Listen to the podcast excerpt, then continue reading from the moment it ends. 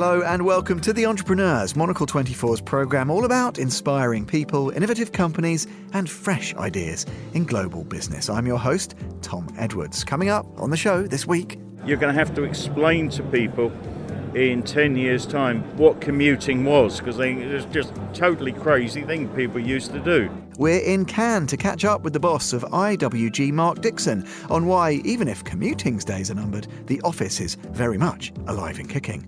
Later in the programme, Capacities is a studio for your mind to use um, digital information and, and, generate outputs from it uh, to find connections and become a more productive and creative human being. We'll head to Berlin to meet two tech entrepreneurs creating cutting edge tools for the thought industry. Inspiration across the board ahead here on The Entrepreneurs with me, Tom Edwards.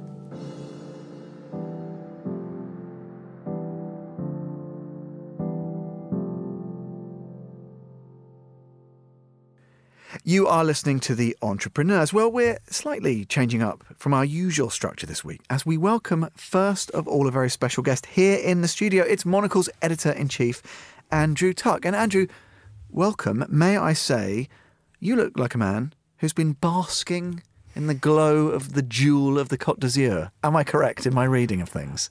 I have been to Cannes. uh, now tell me, you were there for MIPIM, is this correct? Yeah, so this is, is the biggest real estate and property event in the world.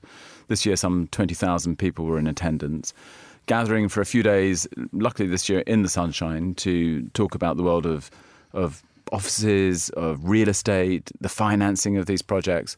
And it's, it's an amazing gathering of people. Um, quite a lot of gentlemen in suits, but if you dig deeper, you find some really interesting tales and extraordinary people in attendance. Uh, well, now at the top of the show, we had a playful uh, remark from, uh, well, we're going to hear from him in, a, in detail in a moment, a gentleman that you spoke to talking about uh, the, the future of well, commuting. He doesn't necessarily see a future for that, but definitely double down on the future uh, of the office. This is Mark Dixon, of course, founder and chief executive of, of IWG. He was there. Um, tell me about him. Presumably, he was one of those aforementioned men in suits, but he was kind of full of surprises. Oh, he, he is an amazing character. So, uh, for our listeners, w- w- what's interesting is, you know, this is a guy, he's a self made man at 16 he he left school. He started trying to sell sandwiches was his first business. Then he went off to Saint-Tropez he was a barman. He was a, a miner in Australia. But he made his first big fortune from selling buns, uh, um, rolls, bread rolls to the, the, the, fast food industry. He sold that business for some £800,000, took himself off to Brussels, started doing apartment blocks and, and apartment buildings, rent for rental. And then he saw an opportunity because he was always stuck in a cafe trying to work. He, he, thought there must be other people like me. And he started a company called Regus, which was about providing workspaces to people. So, cut to a couple of years later, he started that in 1989, but by 2001, it was already valued at over two billion pounds. Now he's rolled with every kind of move of the the shared office space, the the the providing places for people to work. He's the biggest provider of uh, of workspace anywhere in the world, and he just continues to grow and grow and grow. I must say, a tiny caveat. Some of the critics say, well, look, it's, it's interesting. He's got quite a lot of debt associated with the company. He hasn't made a profit the last couple of years. He would say, look, we're just growing so fast. That, that's why. But an extraordinary, powerful character. And he has made the most of the post pandemic years. Hit badly in the pandemic, of course, but he's really come out of it kind of swinging. Uh, we're going to hear from him in, in, just a second. But just talk about him being at MIPIM, because I think it might surprise some people that he's sort of he's the he's the face of the brand. He's at the stand. He's talking to people he wants to meet. What? Why does he go there? Did he talk about why it's still important to be there, to be chatting with you know interesting people like yourself, Andrew, but to just be, be to be seen, to, to, to, to, get involved. I guess that's part and parcel of the the ongoing success of his business is to be demonstrative in doing that. Yeah, so IWG had a stand. He he was there. He was hanging around. He was meeting one person after another, and he said he'd had back to back meetings. So some people say that the, the, event is there to allow people to raise money and do finance. I, I, think that tends to happen away from the fair. But what he did say is that you just think how many partners he has, you know, people he's collaborating with, and they just all pour into Cannes for these few days. So it's effortless for him to have face-to-face meetings with a huge number of people that he is is in deals with. and he was just bouncing. He's been there. To, he's been at every single MIPIM for thirty years. So it's an, an, extraordinary thing. He said he was there the first one when it was like tucked in a corner of the, the, the Palais where they, they hold the event, and it's grown and grown and grown. And he's seen it as essential to his business every year to turn up. And I, I'm interested that there was buns in the foundation story. he started with buns, and Andrew, he's still on a roll now. Oh. I, went straight there. Uh, look, enough of my terrible puns. Let's hear uh, from Mark. Uh, as you said, Andrew, you spoke to him down in Cannes, and he began by telling you a bit more about how his story began. Well, it began with me a long, long time ago. And I'd started up and I built up and sold already eight businesses. And I was in my late 30s. I moved to Brussels and I was doing apartments for secretaries because no one had thought of that. It was quite a successful business, and I thought about getting my first office, and it was a nightmare.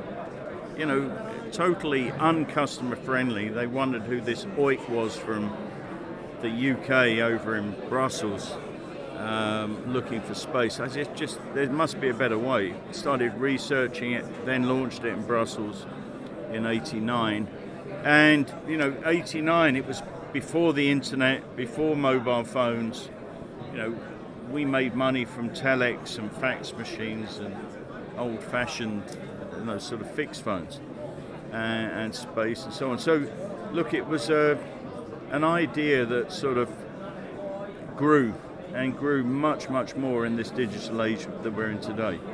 How quickly did you realise you were onto something? It took about six months. I started the business I put in £100,000 and took it out again within a month in, in profits. So it was a great business because I didn't, you know, the best businesses are those you don't put any money into. Um, and it's, you know, it, it, I knew after six months that it was something much, much bigger. My original business plan was to do all the European capitals. It was the beginning of the European Union, and I thought there would be people that wanted to be in each of the capitals and somehow a network of places that were reliable, easy to use, there'd be a market for it. Um, after six months, I realized that this was a huge thing and could be a global thing. So I ripped up the plan and and made a much much bigger plan that I'm still doing today. I mean, we're now on just coming up to 4,000 buildings in 120 countries um, but we're, we're nowhere near done. We're still at the beginning, unfortunately. Now, your business is dependent on how people want to work, and we're, we're going to see some of those changes in a moment when we talk about it.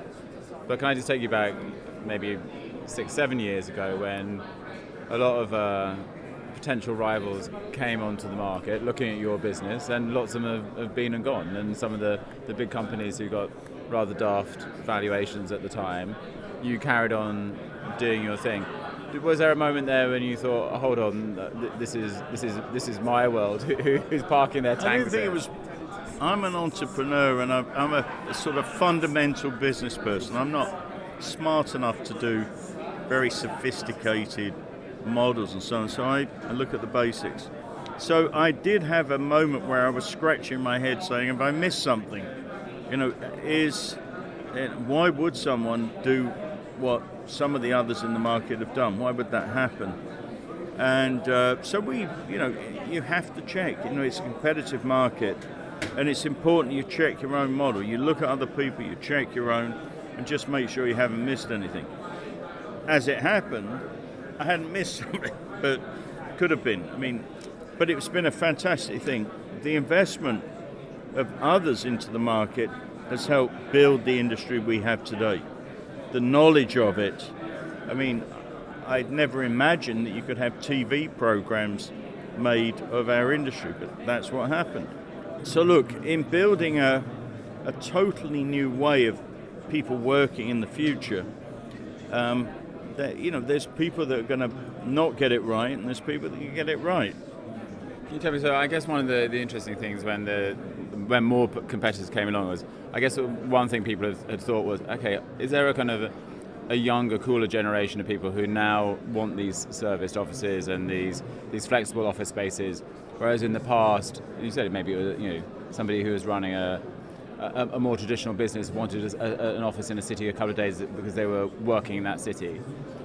Did that force you to look at your portfolio and think, aesthetically at least, okay, maybe maybe we need to consider there, there is a new generation coming along who'll want to work with well, us.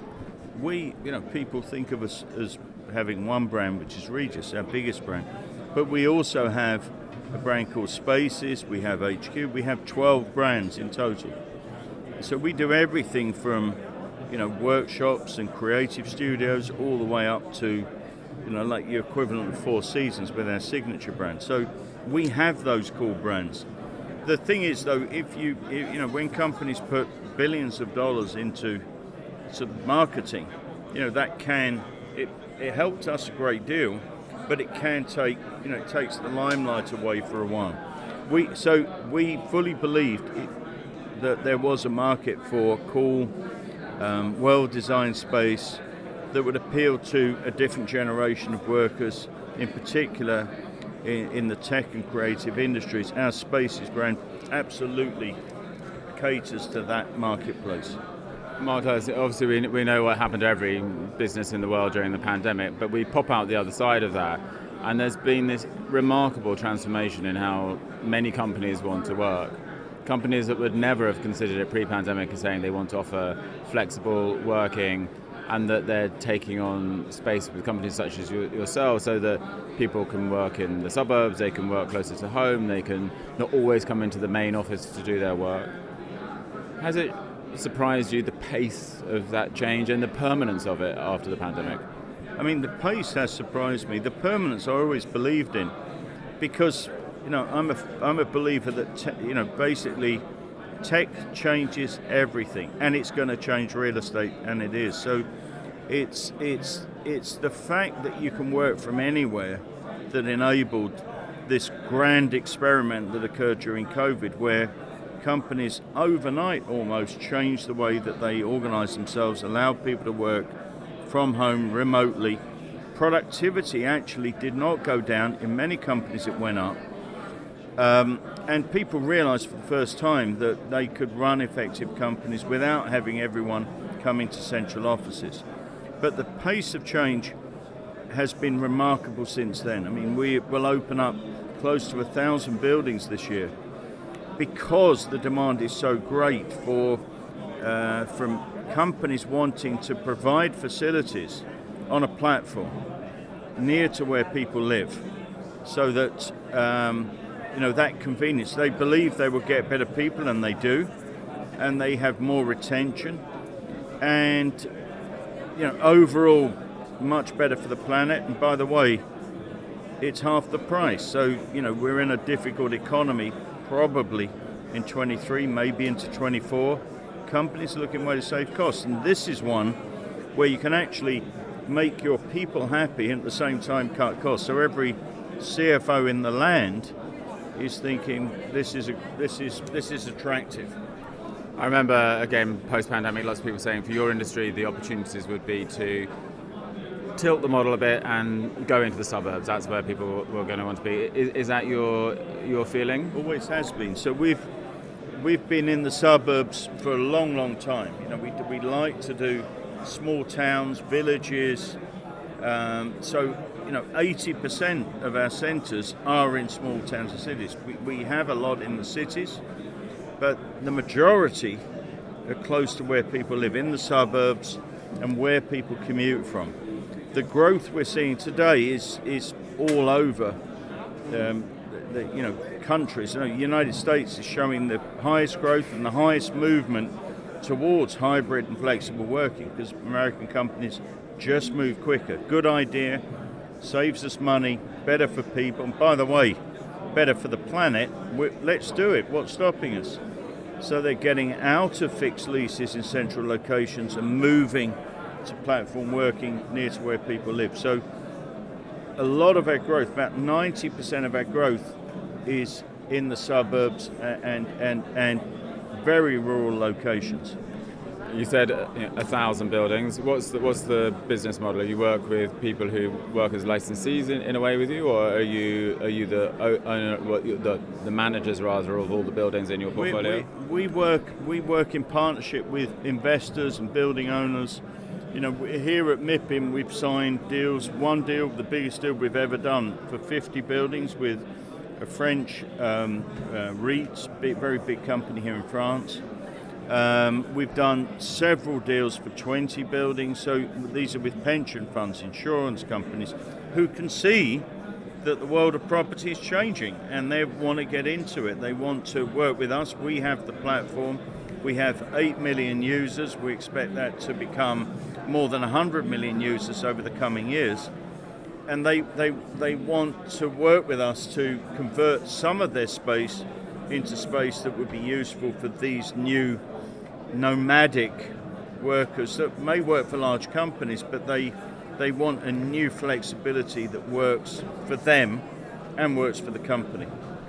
Lots of people have said that you know the, the world's the capital markets are a bit kind of screwed at the moment, but it sounds like less so for you that you know traditional office developments don't attract revenue or investment in the US. Retail is a bit challenged, but are you the, the, the kind of the sweet spot that people think I, I see a, a, trend in the right way, or is it still a challenge out there? Yeah, we're sort of a sweet spot because we're we're working with investors and owners of existing properties, shopping centres, prop, you know, real estate worldwide, um, where we can create cash flow for them. So by putting it on the platform, managing it the way we manage space, exposing it to these new workers you can create cash flow. And what everyone wants, the number one thing in 2023, it's cash flow, especially in a world of high interest rates. It's become fashionable again. I mean, it, for a while, when there was zero interest rates, it was something different. But now, cash is king. And tell me, when you see the people who are coming to use your spaces, I wonder if there's a bit of a move as well to people less wanting a, a, seat or a desk that they can nip in and use for an hour here and there. That, as you say, there are more companies now saying, okay, we need actually an office space that's got a, a door that we open and shut. Yeah. We want to be half a dozen people. It's going to be it is going to be flexible, but actually, I'm the boss. I'm probably going to be there most yeah, days. Absolutely. So, you know, we have companies, a whole combination of things. We don't do single products. We have, we do hubs. A lot of companies, what you're describing there is a hub the CEO lives in Maidenhead or lives in Connecticut. He wants to have an office down the road from where he is. He has people there, but he employs people all over the country in a series of hubs, in particular for those companies that are doing a lot of interactive business where it helps to have people together. Look, working remotely doesn't work for everyone, not for every company, not for every style of working. So the ability to just have little hubs everywhere, very attractive, and that's a popular product that is one of our leading sellers. That plus drop in, um, that they're the things that are really driving the growth. Hybrid worker? I've always been a hybrid worker because I refuse to waste any of my time commuting. So I, I you know, my I always live right ne- near the office, but I cannot work from home. So I'm just useless at home. Get interrupted, blah blah blah. So I like I like the cut off. Going somewhere else. I like to meet other people, even from other companies, and you know have a cup of coffee. You know, social is very important to me, and just a change of scenery. Otherwise, you know, I, my life would not be worth living if I worked from home. My, that's my feeling. And the very last one, a bit of uh, looking into the crystal ball, what do you think is the, the, the direction of travel for your industry, for the kinds of working shifts that we're going to see? You've obviously been good at guessing this game for many, many years. Far too many years, actually. you know, it's taken a long time, but the, the sort of, let's say the dial has moved, and it's moved very much in the direction of a, just a totally new way of working you know, technology finally broke through. Thank you, COVID. I mean, it was desperate for us, but that, that global experiment just made everyone realize that there was another way.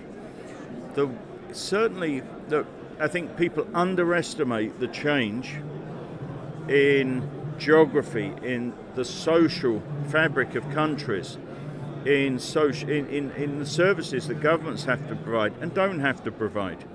It's sort of still, I think, the, the industry and the change in work patterns uh, is really overlooked by many. But it's going to be one of the fundamental changes of the 20s. Um, you know, and I, I do think that if you're, you're going to have to explain to people in 10 years' time, by 2030, early 30s, you explain to kids what commuting was because it's just totally crazy thing people used to do. And that would be a thing of the past because, you know, technology does all that for you.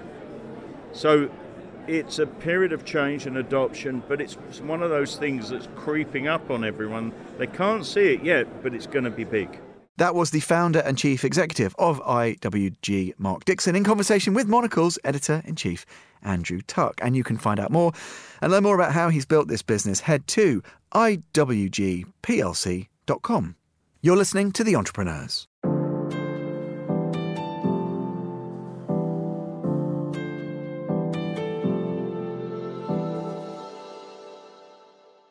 We turn now from the people offering hybrid working and office solutions to those who want to help you get the rest of your life in order.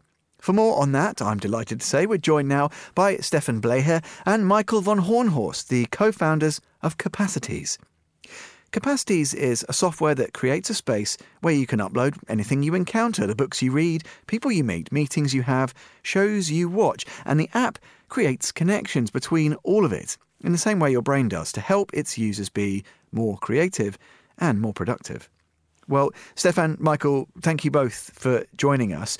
You both do slightly different things on the team, so I'd be interested to have your take on how it all works. Uh, Michael, let's start with you. Can you talk us through how Capacities operates?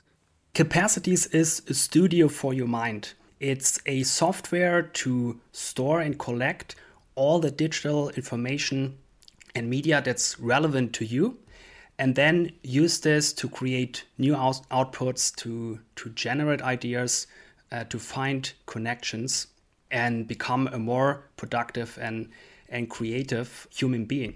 Another name would be a, a second brain to use um, digital information and, and generate outputs from it. We're using a tool that better fits how we as humans interact with information and not on like a computer architecture um, level.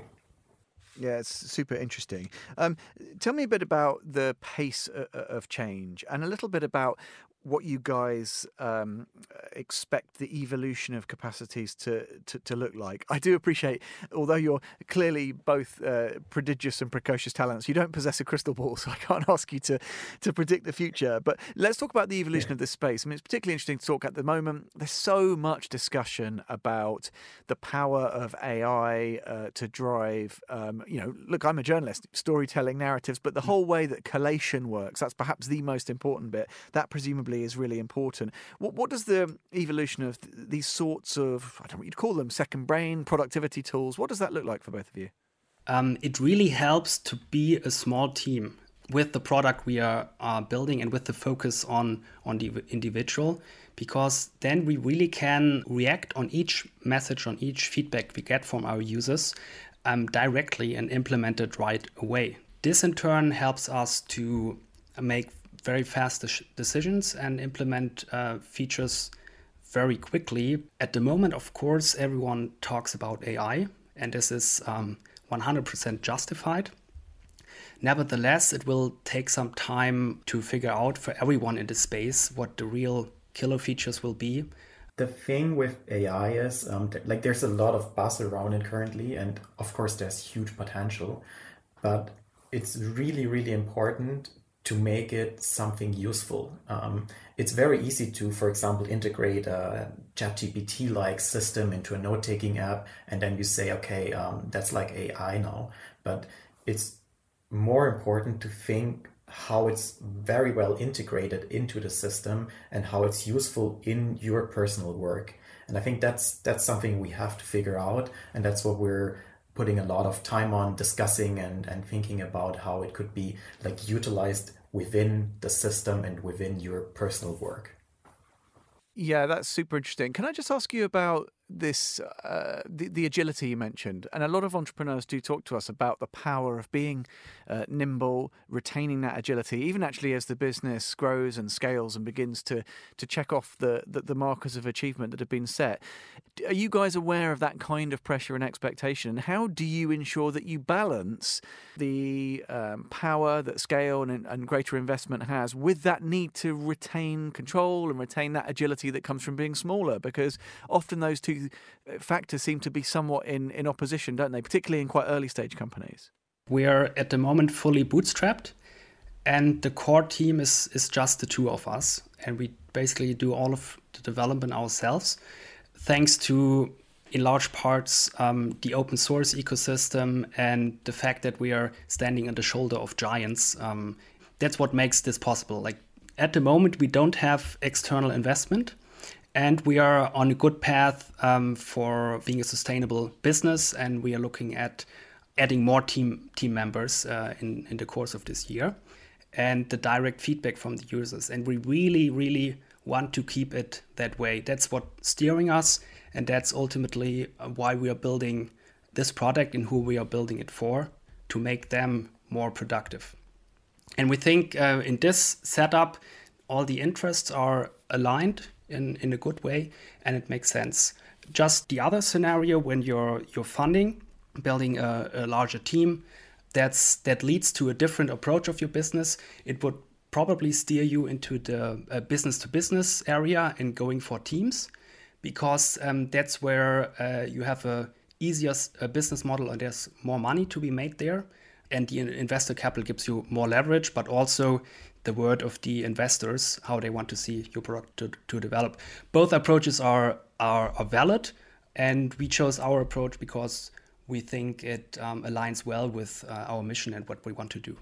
Well, that, and that mission focus, I think, shines through, and it's interesting. There's definitely a shift, isn't there, that, towards teams and servicing that part of the uh, the market, and clearly gives you guys a, a, a, huge, huge opportunity, which is really, really thrilling, and it's fascinating to hear uh, from you at this stage of the the journey. Uh, on this point about object based, it, it's interesting. I, I, know that what the app seeks to do is make and serve connections. I guess in a way, I, I can't remember one of you mentioned this at the top, but a little bit it replicates the way the, one's own brain operates to to a degree, which is an analogy I find fascinating. I've read about you guys also talking about another an- analogy that I wanted to briefly ask you about which wasn't between these connections and brains, but between uh, the mind and cities and how that can be instructive to explain. I don't know if you even recall making that analogy. I can't remember where I read it, but could, could you tell us a bit about that? Because we're, we're as interested in, in urbanism here at Monocle as anything else.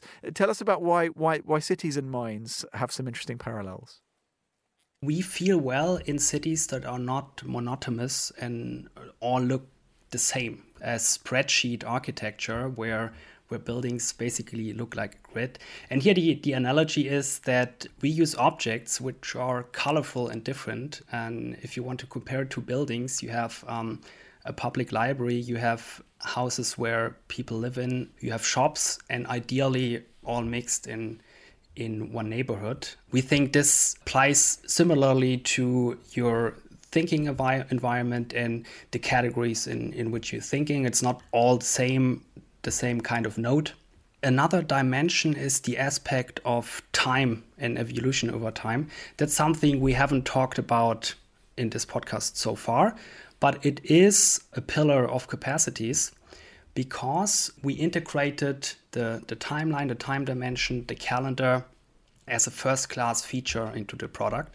So, from every content uh, you create, you can link to the timeline, to a date, or even to a specific time. And you can explore your, your content chronologically. And um, cities, also, especially great cities, they evolved over time, and different layers in, and different areas stem from different different time periods. It might be stretching the metaphor a little bit, but um, we, we still think this is a fascinating analogy. Uh, I'm normally the person that gets accused of stretching metaphors. I, I, think it's I think it's I think it's a, a good, practice. Um, gentlemen, just to wrap up, what do we need to look out for? Have you got key markers? How do you guys operate? How you guys work together, and how you structure your approach to what lies ahead?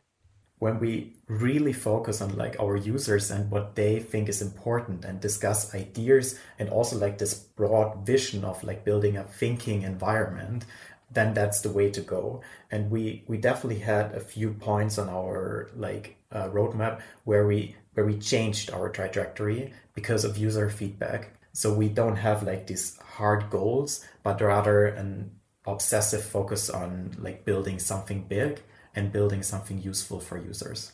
And I would stress again that our teamwork is is deeply integrated. Uh, we basically talk every single day. And um, in terms of like what comes next, the most exciting thing is the mobile app. And the app is going to launch in the next one or two months. And we're super excited about that. And the rest of our roadmap, you can, of course, um, have a look at it on, on our website. But there are many, many more exciting things um, coming this year. That was Steffen Bleher and Michael von Hohnhorst, the co founders of Capacities. And you can find out more about the work they do by heading to capacities.io. And that's all for this episode of the programme. We'll be back at the same time next week. In the meantime, look out for Eureka coming your way on Friday. This programme was produced by Laura Kramer with mixing and editing by Callum McLean. Listen again and find out more about the entrepreneurs at monocle.com or follow us and catch up with the archive via your preferred podcast platform. To contact the team, drop a note to Laura on lrk at monocle.com. I'm Tom Edwards. Goodbye and thanks for listening to The Entrepreneurs.